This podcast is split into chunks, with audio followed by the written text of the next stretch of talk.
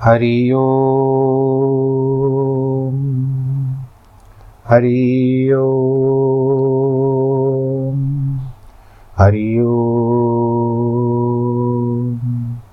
गुरुर्ब्रह्मा गुरुर्विष्णु गुरुर्देवो महेश्वर। गुरुर्साक्षात् परब्रह्म तस्मै श्रीगुरवे नमः विघ्नेश्वराय वरदाय सुरप्रियाय लम्बोदराय सकलाय, जगद्धिताय। नागाननाय श्रुतिविभूषिताय गौरीसुताय गणनाथ नमो नमस्ते। नाहं वसामि वैकुण्ठे योगिनां हृदयेन च मद्भक्तां यत्र गायन्ति तत्र तिष्ठामि नारद। जिस घर में हो आरती, चरण कमल चितलाय कहाँ हरि वासा करे, ज्योत अनंत जगाए जहाँ भक्त कीर्तन करे, वहे प्रेम दरिया। तहाँ हरि श्रवण करे, सत्यलोक से आए सब कुछ दीना आपने, भेंट करूँ क्या नाथ? नमस्कार की भेंट लो, जोड़ू मैं दोनों हाथ। जोड़ू मैं दोनों हाथ। जोड़ू मैं दोनों हाथ। शान्ताकारं भुजगशयनं, पद्मनाभं सुरेशं। विश्वाधारं गगनसदृशं, मेघवर्णं शुभाङ्गम् लक्ष्मीकान्तं कमलनयनं योगिवृदानगम्यं वंदे विष्णुं भवभयहरं सर्वलोकैकनाथं मङ्गलं भगवान् विष्णु, मङ्गलं गरुडध्वज, मङ्गलं पुण्डरीकाक्षमङ्गलाय तनोहरि। सर्वमङ्गलमाङ्गल्ये शिवे सर्वार्थसाधिके शरण्ये त्र्यम्बके गौरी। नारायणी नमोऽस्तु ते, नारायणी नमोऽस्तु ते, नारायणी नमोऽस्तु ते। श्रीकृष्णगोविन्द हरे मुरारे। हे नाथ नारायण वासुदेव, हे नाथ नारायण वासुदेव। प्रिय भक्तजनों, जिस तरह से पिछले सप्ताह हमने गुरु साखी का जो भी आपने दस गुरुओं के बारे में सुना, मनन किया, ध्यान दिया होगा, कई कई प्रसंग छूट भी जाते हैं। पर जो प्रभु की इच्छा बस अपना रहना चाहिए। क्या कहते हैं कि अपना मनो उत्साह जो रहता है, वो आनंद के साथ रहना चाहिए। तो आज, अब जिस तरह से हम लोग अभी इस स्पॉटिफाई के यात्रा में जून तक है तो विचार किया कि किस तरह से क्या करें, क्योंकि अगर कोई पुराण उठाते हैं तो फिर पुराण के हिसाब से क्या होगा कि हम लोग ना पहुँच पाए तो फिर बात अधूरी रह जाएगी। अब है मार्च, अप्रैल, मई, तीन महीने हैं। तो विचार ऐसे ठहरा कि मैं श्रीमद् भागवत का जो दशम स्कंद है, जो थोड़ा सा विस्तार से है इसमें इसमें थोड़ी सी राधा की लीलाएँ भी है, वो आपको सविस्तार सुनाता हूँ। जब जब तक चला, क्योंकि इसको हम इस, क्या कहते हैं कि हम लोग इसका संकल्प नहीं लेते हैं, बस कृष्ण अर्पण करते हैं जब तक भगवान श्री कृष्ण कराए। बोलो, कृष्ण कन्हैया, लाल की जय। हम दसवें स्कंद में चल रहे हैं श्री कृष्ण अवतार की लीला व कथा। सुख सागर में जिस तरह से लिखी हुई है, दोहे में कहते हैं कि जन्म मरण से रहित है, नारायण करतार। हर भक्तन के हेतु सो लेत भूम अवतार। जब पृथ्वी पर होत है अधिक पाप विस्तार, तब ही सगुणे धरत है एक रूप अवतार। युग द्वापर के अंत में कंस कियो जब राज साधु ऋषिश्वर दुख भयो दैतन बड़े समाज। यज्ञ होम की हान कर, प्रजा को दुख दीन, ऐसो पाप विचार कर, भूमि भई अधीन। जब जब देवन जाय के कीने बहुत पुकार, तब धर सगुणे रूप रूप को दूर कियो महिबार बोलो कृष्ण कन्हैया, लाल की जय। भगवान श्री कृष्ण के चरणों में ध्यान करते हुए कथा के प्रसंग को आगे बढ़ाते हैं। सर्वप्रथम पहला अध्याय आता है, इसमें नब्बे अध्याय है। तो आज पहला अध्याय आरंभ कर रहे हैं। परीक्षित व सुखदेव से कृष्ण अवतार की कथा पूछना। परीक्षित जो बैठे हुए सुखदेव के सामने। राजा परीक्षित को श्रीमद् भागवत के नवम स्कंद की कथा पाँच दिन में सुनने से ज्ञान प्राप्त हो गया और अपने मुक्त होने की राह दिखलाई दी। उसने हाथ जोड़कर विनय किया कि, हे सुखदेव स्वामी महाराज आपने सूर्यवंश और वंशी और चंद्रवंशी राजाओं और ऋषिश्वरों की कथा, जो लोग परमेश्वर के तप व ध्यान में अपना जन्म बिताकर वैकुंठ में गए हैं, कही है। वह कथा और नारायण जी की महिमा सुनकर मेरे मन को बोध हो गया है। अब यदुवंशियों की कथा सुनना चाहता हूँ। जिस कुल में श्री कृष्ण महाराज त्रिलोकी नाथ ने अवतार लेकर संसार में अनेक लीलाएँ मनुष्यों के मुक्त होने हरि भक्तों को सुख देने के लिए की थी। आपने कहा कि परब्रह्म परमेश्वर सदा एक रूप रहते हैं। जन्म मरण से रहित है। क्योंकि आप, हम श्रीमद् भागवत की कथा के श्लोकों में जाते हैं तो सबसे पहले आता है कि सच्चिदानंद रूपाय तापत सच्चिदानंद रूपाय विश्वोत्पत्त्यादि हेतवे तापत्रय विनाशाय श्री कृष्णाय वयम नमः। तीन तापों को भी मिटाने वाले हैं। तो उन्होंने देवकी जी के पेट से फिर किस तरह से जन्म लिया? इस बात का संदेह मेरे मन में हो रहा है, वो थोड़ा छोड़ा देंगे, कृपा करके। आपने यह भी कहा कि बलभद्र ने देवकी के उदर में गर्भवास किया। वो रोहिणी को उनकी माता क्यों कहते हैं? इसका हाल भी आप विधि पूर्वक बताइए, वर्णन कीजिए। मुझको इस कथा के सुनने में आलस्य न आकर प्रतिदिन सामर्थ्यता बढ़ती जाती है। बढ़ रहा हूँ मैं। बल बढ़ रहा है। सुनने की शक्ति भी बढ़ रही है।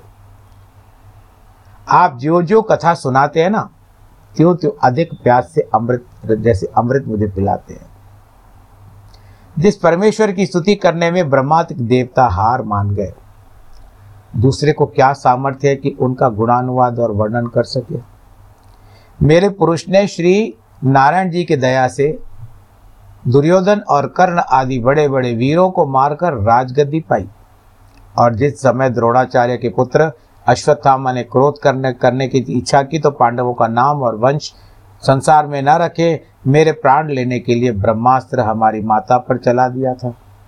ये परीक्षित कहते हैं सुखदेव को। उस समय श्याम सुंदर ने मेरी रक्षा की थी। आपको पता है, भगवान जी भीतर चले गए थे उत्तरा के गर्भ में और इतना अंगूठा। हम लोगों का जितना अंगूठा होता है ना, ये दो इंच का भगवान जी ने रूप धारण किया था तो भगवान जी के पास अष्ट सिद्धि है। अणिमा, लघिमा इत्यादि, अणु से भी अनुरूप धारण करके भगवान जी जा सकते हैं, भीतर भी जा सकते हैं। और वहाँ पर जाकर के उन्होंने रक्षा की थी। ऐसे भी बताया जाता है कि परीक्षित की तो मृत्यु हो चुकी थी, परंतु अमृत तत्व से भगवान जी ने उसको फिर से जीवित कर दिया, क्योंकि उसके पीछे बहुत सारे कारण होते हैं ना भाई। तो इसके लिए तीनों लोगों की उत्पत्ति व पालन करने वाले ताप हाँ विश्वोत्पत्त्यादि हेतवे हमारे सहायक व कुल पूज्य वही श्री कृष्ण जी अविनाशी पुरुष है। सो आप दया करके अपनी कथा सुनाइए। सुखदेव जी सुन करके कहते हैं, परीक्षित, तुमने श्याम सुंदर की कथा पूछकर मुझे बड़ा सुख दिया है। अब हम श्री कृष्ण का निर्मल यश तुमको सुनाएँगे। पर कई दिन से तुमने कुछ अन्न जल नहीं लिया है। इसलिए तेरा चित्त ठिकाने ना होगा। सो तुझे सावधान होकर यह कथा सुनना चाहिए। यह वचन सुनकर के परीक्षित जी कहते हैं, हे स्वामी आपने जो नवम स्कंद की कथा अमृत रूप मुझे सुनाई है, वह अमृत कानों की राह से मेरा पेट भर गया। इसीलिए मुझे कुछ क्षुदा व तृषा नहीं है। सुखदेव की बात सुनकर के बहुत प्रसन्न हो सुखदेव जी उनकी बात सुनते हैं और बहुत प्रसन्न होते। हैं परमेश्वर के चरणों में ध्यान लगा करके उनको दंडवत करना। छठवें दिन सोमवार से श्री दशम कंद की कथा करना आरंभ करते हैं बोलो, कृष्ण कन्हैया, लाल की जय। हे राजन, द्वापर के अंत में भजमान यदुवंशी के वंश में शूरसेन नाम का एक बड़ा प्रतापी राजा हुआ। राजा शूरसेन की मरिष्या नामक स्त्री से पाँच कन्याएँ और वसुदेव आदि दस पुत्र उत्पन्न हुए। बड़े बड़े बड़े बेटे वसुदेव ने पहला विवाह रचा रोहिणी की बेटी रोहन की बेटी रोहिणी से किया। वसुदेव के सत्रह पटरानी थी। और उस समय ब्याह करते थे। भगवान श्री कृष्ण ने सोलह हज़ार एक सौ आठ ब्याह किए। जब उन्होंने अठारहवीं शादी देवकी से की तो देवक की बेटी और कंस की चचेरी बहन थी। तब यह आकाशवाणी हुई कि देवकी के आठवें गर्भ से राजा कंस का मारने वाला उत्पन्न होगा। यह आकाशवाणी सुनकर के कंस ने वसुदेव व देवकी को कैद कर लिया था। अभी कथा और विस्तार से आएगी, ये तो भूमिका में बता रहे हैं। और परब्रह्म परमेश्वर ने श्री कृष्ण के नाम से देवकी के गर्भ से जन्म लिया। इतनी कथा सुनकर राजा ने पूछा, महाराज, किस तरह कंस उत्पन्न हुआ? क्योंकि क्योंकि श्याम सुंदर मथुरा में जन्म लेकर गोकुल में गए। फिर ये थोड़ी विधि कैसे हुई तो उसका वर्णन कीजिए, थोड़ा विस्तार से वर्णन कीजिए। सुखदेव जी कहते हैं, राजन, उन दिनों यदुवंशी राजा आहुक मथुरापुरी का राज्य करता था। जब देवक और उग्रसेन दोनों पुत्र उसके उत्पन्न हुए और वो मर गया, तब उसका बड़ा बेटा जो था, उग्रसेन, वो महाप्रतापी राजा हुआ। उसकी पत्नी का नाम था पवन रेखा अति सुंदरी व पतिव्रता थी। वह आठों पैर अपने स्वामी की आज्ञा में रहती थी। एक दिन रानी पवन रेखा ऋतु स्नान से शुद्ध होकर अपने पति की आज्ञा के अनुसार सहेलियों समेत वन विहार करने गई। वह अति उत्तम फूल लगे थे। अनेक रंग के पक्षी सुहावनी बोली बोलते थे। आपको पता है, जब मैं पाठशाला में पढ़ता था तो एक कविता मुझे बहुत भा गई थी, आज तक याद है। और मैं सुना ही रहा हूँ। कहते हैं कि जब बहुत सवेरे चिड़िया उठकर कुछ गीत खुशी के गाती है, जब बहुत सवेरे चिड़िया उठकर कुछ गीत खुशी के गाती है, कलियाँ दरवाजे खोल खोल जब दुनिया पर मुस्काती है। खुशबू की लहरें जब चारों ओर सुहाती है हे जग के दीना नाथ प्रभु, तब याद तुम्हारी आती है। बोलो, कृष्ण कन्हैया, लाल की जय। उसी समय तो होता है। प्रातः काल उठते ही भजन, कीर्तन। आनंद के साथ बैठो। कोई भी ना हो, लेकिन मन शांत होता है। पिछले दिन की थकान उतर जाती है। और बड़े आनंद के साथ जब तक संजीवनी का सेवन हो, फिर भी शांति से बैठा रहता है। जब तक ऐसी कोई दो चार बातें ना हो जाए, जब तक मन विक्षिप्त ना हो जाए किन बातों के कारण, परंतु जो प्रातः काल का उठना होता है, आनंद के साथ बैठना होता है, अपने नित्य निवृत्ति करके, अपने नित्य नेम से निवृत्ति करके जब बैठता है और चाय की चुस्कियाँ भी लेता है, वो तो बात की बात है, चाय बाद में आती है। परंतु फिर भी ना एक मन थोड़ा सा शांत रहता है और ऐसे रहता है कि हमने कितनी अच्छी नींद की। तो उसका अर्थ ये होता है कि आपने जो शरीर को आपने, जो आपका क्लांत था, थका हुआ था, उसको आपने विश्राम दे दिया। वो थकान चली गई। फिर आपकी गतिविधि, जो प्रतिदिन गतिविधि होती है, उससे तो आपकी फिर से थकान आराम होगी होगी। इसके लिए कहते हैं कि वो सुबह को जो भी समय होगा, उस समय में वन में घूमने के लिए गई।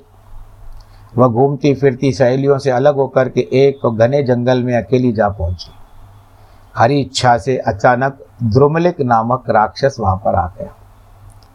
वह पवन रेखा का रूप देखते ही उस पर मोहित हो गया और उससे भोग करने की इच्छा से अपना रूप जो था, उग्र उग्रसेन के समान बना लिया।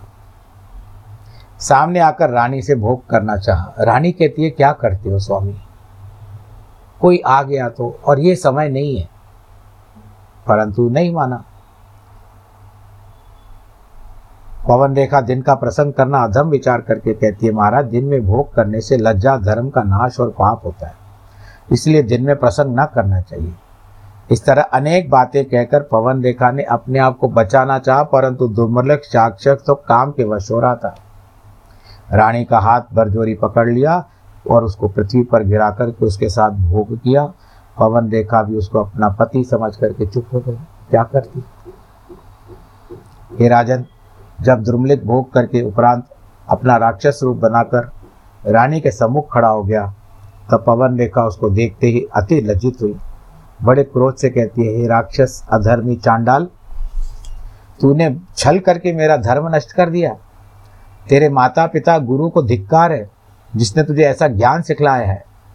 तेरी माता ऐसे कपूत जन्ने से बांझ रहती तो अच्छा होता। जो लोग मनुष्य का तन पाकर किसी व का सत्व धर्म बिगाड़ देते हैं ना, उनको अनेक जन्म नरक भोगना पड़ता है। दुर्मल के वचन सुन करके कहता है, पवन देखा, तू क्रोध करके मुझे श्राप मत दे। तेरी कोख बंद देख करके मुझको बड़ा सोच था, मैंने अपने धर्म का फल तुझे दिया। मेरे भोग करने से तुझे गर्व रहेगा और बड़ा प्रतापी पुत्र उत्पन्न होगा। वह अपनी भुजाओं व बल के द्वारा पृथ्वी पर सब राजाओं को जीतकर चक्रवर्ती राजा होगा। पर ब्रह्म परमेश्वर पृथ्वी पर अवतार लेकर के उससे लड़ेंगे। मेरा नाम पिछले जन्म में काल नेमी था। मैं हनुमान जी के हाथों से मारा गया था। रामायण में ये प्रसंग आता है, अब द्रुमलिक राक्षस का जन्म पाकर तुझको बेटा दिए जाता हूँ। तुम किसी भी बात की चिंता मत करो। ऐसा कहकर द्रुमलिक अपने घर चला गया। पवन रेखा ने समझा कि परमेश्वर की यही इच्छा थी। होने वाली बात बिना हुए नहीं रहती। ऐसा विचार करके उसने भी अपने मन को धीरज दे दिया। तो क्या करती? जब सहेलियाँ रानी को मिली, तब पवन रेखा का श्रृंगार बिगड़ कर सहेली कहती है, रानी, इतना विलंब तुम्हें कहाँ लगा और तुम्हारी यह दशा क्यों हुई है? यह सुनकर रानी ने कहा, जब तुम लोगों ने मुझे इस वन में अकेली छोड़ दिया, तब एक वानर ने आकर के मुझे बहुत सताया, जिसके डर से मेरा कलेजा काँप गया। इस कारण ये मेरी दशा हुई है। यह सुनकर के सहेलियाँ घबरा गई और रानी को जल्दी से रथ पर बिठा करके राजमंदिर में लेकर आई। दस महीने के उपरांत माघ सुधी बृहस्पति, माघ सुधी तेरस, बसंत पंचमी के बाद में। जिस दिन रानी के पुत्र उत्पन्न हुआ, उस समय ऐसी आंधी चली कि पृथ्वी कांपने लगी, हज़ारों वृक्ष गिर पड़े, अंधियारा होने लगा, बादल गरजने लगे, बिजली चमकने से दिन रात एक समान दिखाई दे रहा था, तारे टूटने लगे। राजा उग्रसेन ने पुत्र उत्पन्न होने का बड़ा उत्सव किया। याचकों को बहुत सा दान दक्षिणा दिया। अब ज्योतिषियों से बालक की कुंडली का फल पूछा तो पंडितों ने कहा, महाराज, आपके पुत्र का नाम कंस रखो। ये बालक अति बलवान। और राधक, राक्षसों को अपने हाथ से मार करके, राक्षसों को अपने हाथ में लेकर के राज्य करेगा। अंश, कंस का मतलब हम लोग ऐसा भी समझ सकते हैं कि न जाने किसका अंश। वो तो सच में है ना? उग्रसेन का तो अंश नहीं है। क अंश, एक विचार करते हैं इस बात पर। क अंश, कंस। देवता, ब्राह्मण, साधु, संत, हरिभक्त लोग इसके हाथ से दुख पाएँगे। तुम्हारा राज सिंहासन छीन कर प्रजा को बहुत दुख देगा। जब इसके अधर्म करने से पृथ्वी दूर बाएगी चाहेगी तब ब्रह्म परमेश्वर अवतार लेकर के इसको अपने हाथ से मारेंगे। यह सुनकर राजा पहले तो उदास हुए। फिर परमेश्वर की ऐसी इच्छा समझ करके अपने आप को संतोष दिया। ज्योतिषियों को सम्मान पूर्वक विदा करके पुत्र का पालन करने लगे। जब कंस पाँच छः वर्ष का हुआ, अनेक तरह के उपद्रव करके प्रजा पर सताने लगा प्रजा को। कभी मथुरावासी लड़कों को बरजोई पकड़ कर करके वन में ले जाता और मार, उनको मार करके उनका जो शरीर था, वो पहाड़ की खो में रख करके आ जाता। जो लोग उसमें सयाने थे, उनकी छाती पर चढ़ करके गला दबाकर मार डालता था। कभी लड़कों को नहा दे के वक्त यमुना के किनारे लेके जाकर के उनको डुबा देता था। जब इस तरह का पाप कंस करने लगा, तब मथुरा वासी अपने अपने लड़के को घर से छिपा करके रखने लगे।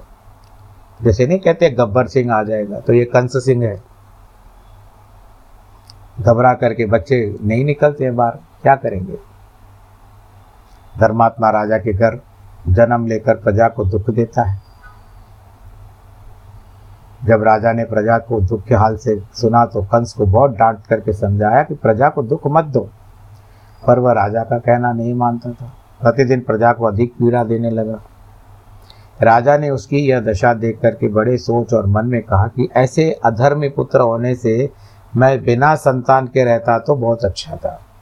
ऐसा ही श्रीमद् भागवत की कथा जब आरंभ होती है ना, उस समय हम लोग अगर पहले महात्म्य में जाते हैं तो पुत्र चाहिए पुत्र चाहिए, संत के द्वारा जिसने ब्राह्मण ने, आत्मदेव ब्राह्मण ने पुत्र की प्राप्ति की, पर जब उसे तो उपद्रव मचा लिया तो कहता है, ऐसे संतान से तो निसंतान रहना अच्छा है। जिसके कपूत संतान उत्पन्न होती है, उसका संसार में यश और धर्म नहीं रहता।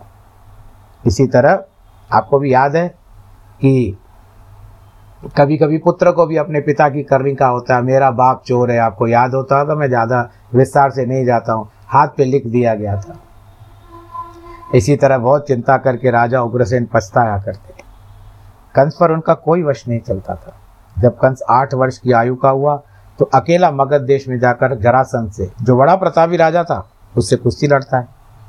जरासंध ने उसको अपने से बलवान जान करके समझा कि हम इससे युद्ध में न जीत पाएँगे, तब हार कर अपनी दो बेटी कंस को ब्याह दी। उन बेटियों के नाम बताता हूँ। एक का नाम था अस्थि और दूसरी का नाम था प्राप्ति। कंस दोनों स्त्रियों को साथ लेकर के मथुरापुरी में आया और अपने पिता उग्रसेन से कहा, हे पिताजी, अब राम नाम छोड़ दो, महादेव जी के नाम का जप करो। यह सुनकर बोले कि मेरे कर्ता धत्ता श्री भगवान जी है। उनका स्मरण छोड़ दूँ तो भवसागर से किस पार पार पार उतार पाऊँगा। जब कंस ने पिता का वचन सुना, तब क्रोधित होकर उनकी राजगद्दी छीन ली। उतर जा। मैं बैठता हूँ तेरी गद्दी पर। ऐसा भरजोरी राज को छीन लिया। आप सिंहासन पर बैठ गया। राज काज करने लगा। अपने आप ही ढिंडोरा पिटवा दिया कि मेरा ही राज्य है। कोई परमेश्वर का मनुष्य जो है, परमेश्वर का नाम नहीं लेगा, न यज्ञ करेगा, होम नहीं करेगा, दान, धर्म तप, जप नारायण जी का कोई भी चिंतन नहीं करेगा। जो कोई हमारा आज्ञा, हमारी आज्ञा नहीं मानेगा ना, उसको मरवा डालेंगे। ऐसा ढिंडोरा पीटने से उसके राज्य में सब शुभ कर्म बंद हो गए। राजा, कंस, गौ, ब्राह्मण, हरिभक्तों को दुख दे करके दैत्यों के सम्मत प्रमाण राजा करने लगा। उसने पृथ्वी के राजा को अपने बल से जीत लिया।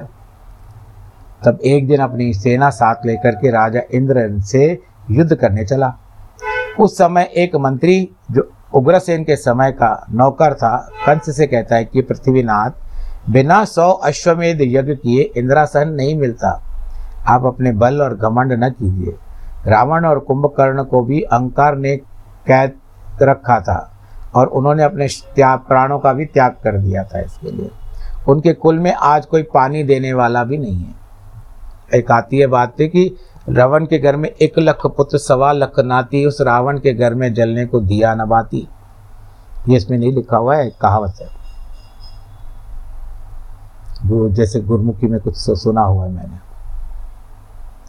इतनी कथा सुना करके सुखदेव जी कहते हैं, इंद्र से नहीं लड़ने गया वो मिलने वाला नहीं है। इतनी कथा सुना करके सुखदेव जी कहते परीक्षित जब पृथ्वी पर राजा कंस के डर से यज्ञ दिन शुभ, यज्ञादिक जब शुभ कर्म सब समाप्त हो गए, ब्राह्मण वर्ग ऋषिश्वर राक्षसों के हाथों से दुख पाने लगे। पृथ्वी ऐसे अधर्मियों का बोझ सह न सकी तब उसने गौ रूप धारण कर रोती हुई राजा इंद्र के सामने जाकर के विनय की कि महाराज, संसार में कंस और राक्षस लोग बड़ा पाप करते हैं। उन्हीं के डर से हरिभाजन हरिभाजन नहीं, हरिभाजन वो याद आ गया जो नव योगीश्वरों में था। हरिभजन व यज्ञाधिक शुभ कर्म कोई नहीं करता। मुझे आज्ञा हो तो मृत्यु लोक जा करके छोड़ करके पाताल को चली जाओ यह वचन सुनते ही इंद्र ने देवता समेत ब्रह्मा के पास जाकर के यह बात बताई। ब्रह्मा जी उन सबको साथ लेकर के कैलाश पर्वत पर आए। इच्छा से गए। महादेव जी राक्षसों को दंड देने योग्य है। वे उन उन, इन्हें पृथ्वी, मारकर पृथ्वी को दुख पृथ्वी का दुख छुड़ाएँगे। जैसे ब्रह्मा वहाँ पहुँचे, वैसे महादेव अंतर्यामी। बोले कि, हे ब्रह्मा, इस पृथ्वी के बाहर उतारने की सामर्थ्य मुझमें नहीं है। इसका दुख छुड़ाने वाले आदि पुरुष भगवान जी हैं। पृथ्वी का बोझा वही उतारेंगे। यह बात कहकर शिव जी भी साथ में हो लिए चलते नारायण जी के पास। शिव सागर में किनारे पर आ गए। बोल, नारायण भगवान की जय। चलिए दर्शन करते हैं। वहाँ हाथ जोड़ करके परमेश्वर की स्तुति करते हैं। हे करुणा निधान जिसका सामर्थ्य है उसकी महिमा वर्णन कर सके कि हमारा नहीं है। आपने मत्स्य रूप धारण करके शंखासुर दैत्य को मारकर वेद समुद्र से निकाला, कच्छप रूप धारण कर मंदराचल पर्वत पर पीठ पर उठाकर चौदह रत्न क्षीर सागर से प्रकट करवा दिए। वारा रूप धर कर पृथ्वी को पाताल से बाहर निकाल लिया। देवताओं की रक्षा के लिए वामन रूप धारण कर राजा बलि से पृथ्वी लिया। परशुराम अवतार लेकर के क्षत्रियों का वध किया। पृथ्वी उनसे छीन कर ब्राह्मणों को दान कर दिया। रामचंद्र का अवतार धारण करके रावण आदि राक्षसों को मार डाला। जब जब पृथ्वी पर दैत्य राक्षस और पापी राजा गौ ब्राह्मण और हरिभक्तों को दुख देते हैं, तब तब उनकी रक्षा के लिए आप सगुण अवतार लेकर के अधर्मियों को मारते हैं। भगवत गीता में यही तो कहा है कि यदा यदा ही धर्म से ग्लानिर्भवती भारत अभ्युत्थान धर्म से कदात्मान सृजा में हम सो इन पृथ्वी पर कंसादिक के पाप करने से दुखित होकर के हम तुम्हारी शरण में आए हैं, पृथ्वी भी आई है। आप दयालु होकर रक्षा कीजिए, गौ ब्राह्मण हरि भक्तों को सुख दीजिए। जब ब्रह्मादिक देवताओं ने इस प्रकार नारायण जी की स्तुति की, तब आकाशवाणी की आकाशवाणी हुई कि, हे ब्रह्मा, मुझे पृथ्वी का दुख मालूम हुआ, इसीलिए हम सगुण अवतार लेकर उसका भार उतारेंगे। जन्म व मरण से हम कुछ प्रयोजन नहीं रखते। पर वसुदेव देवकी ने पिछले जन्म में तप व ध्यान करके हमसे ऐसा वरदान मांग लिया था कि हम उनके पुत्र बने। और इसी तरह नंद व यशोदा ने तप करके वरदान मांगा था कि प्रभु, हम आपकी बाल लीला का सुख देखने चाहते इसलिए हम उनकी इच्छा पूर्ण करने के वास्ते मथुरा में वसुदेव के, देव के घर में देव जी के, देवकी के घर घर में जन्म लेंगे और वहाँ से गोकुल में जा कर के नंद व यशोदा का को बाल चरित्र दिखलावेंगे और कंसादिक आदि अधर्मी राजाओं को मार करके अपने भक्तों को को हम सुख देंगे और उनके दुख दूर करेंगे। सो तुम देवी व देवता लोग, सब व्रज, गोकुल और मथुरा में पहले से जाओ। यदुवंश व ग्वालो वंश में हमारी लीला व सुख देने, देखने के लिए जन्म लो। तुमको भी अवतार लेना है मेरे साथ। पीछे से हम भी चार स्वरूप, बार चार स्वरूप धर करके अवतार धारण करेंगे। सब देवता या आकाशवाणी सुनते बड़े हर्ष से अपने घर को चले गए। जब ब्रह्मा ने आकाशवाणी का हाल, पृथ्वी को समझा दिया तो वह प्रसन्न होकर के स्थान पर चली गई। उनकी आज्ञा अनुसार देवता, मुनि, किन्नर, गंधर्व आदि अपनी स्त्रियाँ समेत मथुरा में व गोकुल में जन्म लेकर के यदुवंशी व ग्वाल बाल कहलाए। चारों वेदों की ऋचाओं ने भी ब्रह्मा से आज्ञा लेकर के गोपियों का जन्म लिया। ऋचा समझते हैं ना? हम जो बोलते हैं, वेद पढ़ते हैं, वो जो पढ़ते हैं, उसको कहते हैं ऋचा। इतनी कथा सुनकर के सुखदेव जी कहते हैं, राजन, अब देवकी के विवाह का हाल कहते हैं, सुनो। देवक नाम जो उग्रसेन का भाई था, उसकी छह कन्याएँ और चार पुत्र हुए। उसने अपनी छह बेटी वसुदेव से ब्याह कर दी। जब सातवीं कन्या देवकी का याद उनके यहाँ उत्पन्न हुई। तो देवता हथियार हर्षित हुए। राजा उग्रसेन ने वहाँ कंसाधिक दस पुत्रों ने जन्म लिया। जब देवकी के विवाह के योग्य हुई तो देवक ने राजा कंस से आज्ञा लेकर शुभ मुहूर्त में उसके विवाह का तिलक लेकर वसुदेव जी को बेच दिया। जब वसुदेव के पिता राजा शूरसेन बड़ी धूमधाम से मथुरा में वसुदेव जी को ब्याहने आए, तब राजा कंस अपने बाप चाचा और सेना के साथ आगे बारातियों को बड़े आदर भाव से ले आया और जनवासा किया। समझते हैं ना कि जो बारात रुकती है, सात दिन का रुकने का अवतार, ऐसा नियम है, सात दिन का जनवासा सतावर हो। सबका यथा युग शिष्टाचार किया। अब थोड़ा सा मन बदला हुआ था, क्योंकि बहुत बड़ी बहन बड़ी लाडली थी उसकी। वसुदेव जी को मंडवे में ले जा करके देव जी का विवाह देवकी का जो विवाह था विधि पूर्वक उसके साथ कर दिया। पंद्रह हज़ार घोड़े, चार हज़ार हाथी, अठारह सौ रथ, दो सौ दासी व दास। भूषण, यानी जो आभूषण पहनते हैं, वो बहुत सारे वस्त्र बहुत सारा द्रव्यादि दहेज भी दे करके बरातियों का सम्मान करके विदा कर दिया। तो आज कथा आज कथा भी, आज का दिन भी विदा हो रहा है। कथा का समय विदा हो रहा है। कहता हो, बस भाई, बाकी जो बताना है, कल बता दीजिएगा। तो आज तो भगवान नारायण जी की कथा मुझे फिर प्रफुल्लित कर गई, आनंदित कर गई। आपको भी अच्छा लगता होगा सुन करके। बहुत दिनों के बाद कृष्ण हाथ में आए हैं। नहीं तो नटखट गोपाला आते नहीं हैं, पर मैंने आपको बता दूँ, मेरी धर्म पत्नी के कहते हैं कि वो, उसने विचार बताया कि आप भागवत का करो तो उसके द्वारा ये कथा मुझे फिर मैंने जल्दी से मान लिया कि नहीं, इसी को पकड़ लेता हूँ। काना आता नहीं है। इसके लिए मतलब काना लौट के आ जाना। भूल हुई क्या हमसे? इतना तो बता जाना। खुश रहिए आबाद रहिए। नमो नारायण।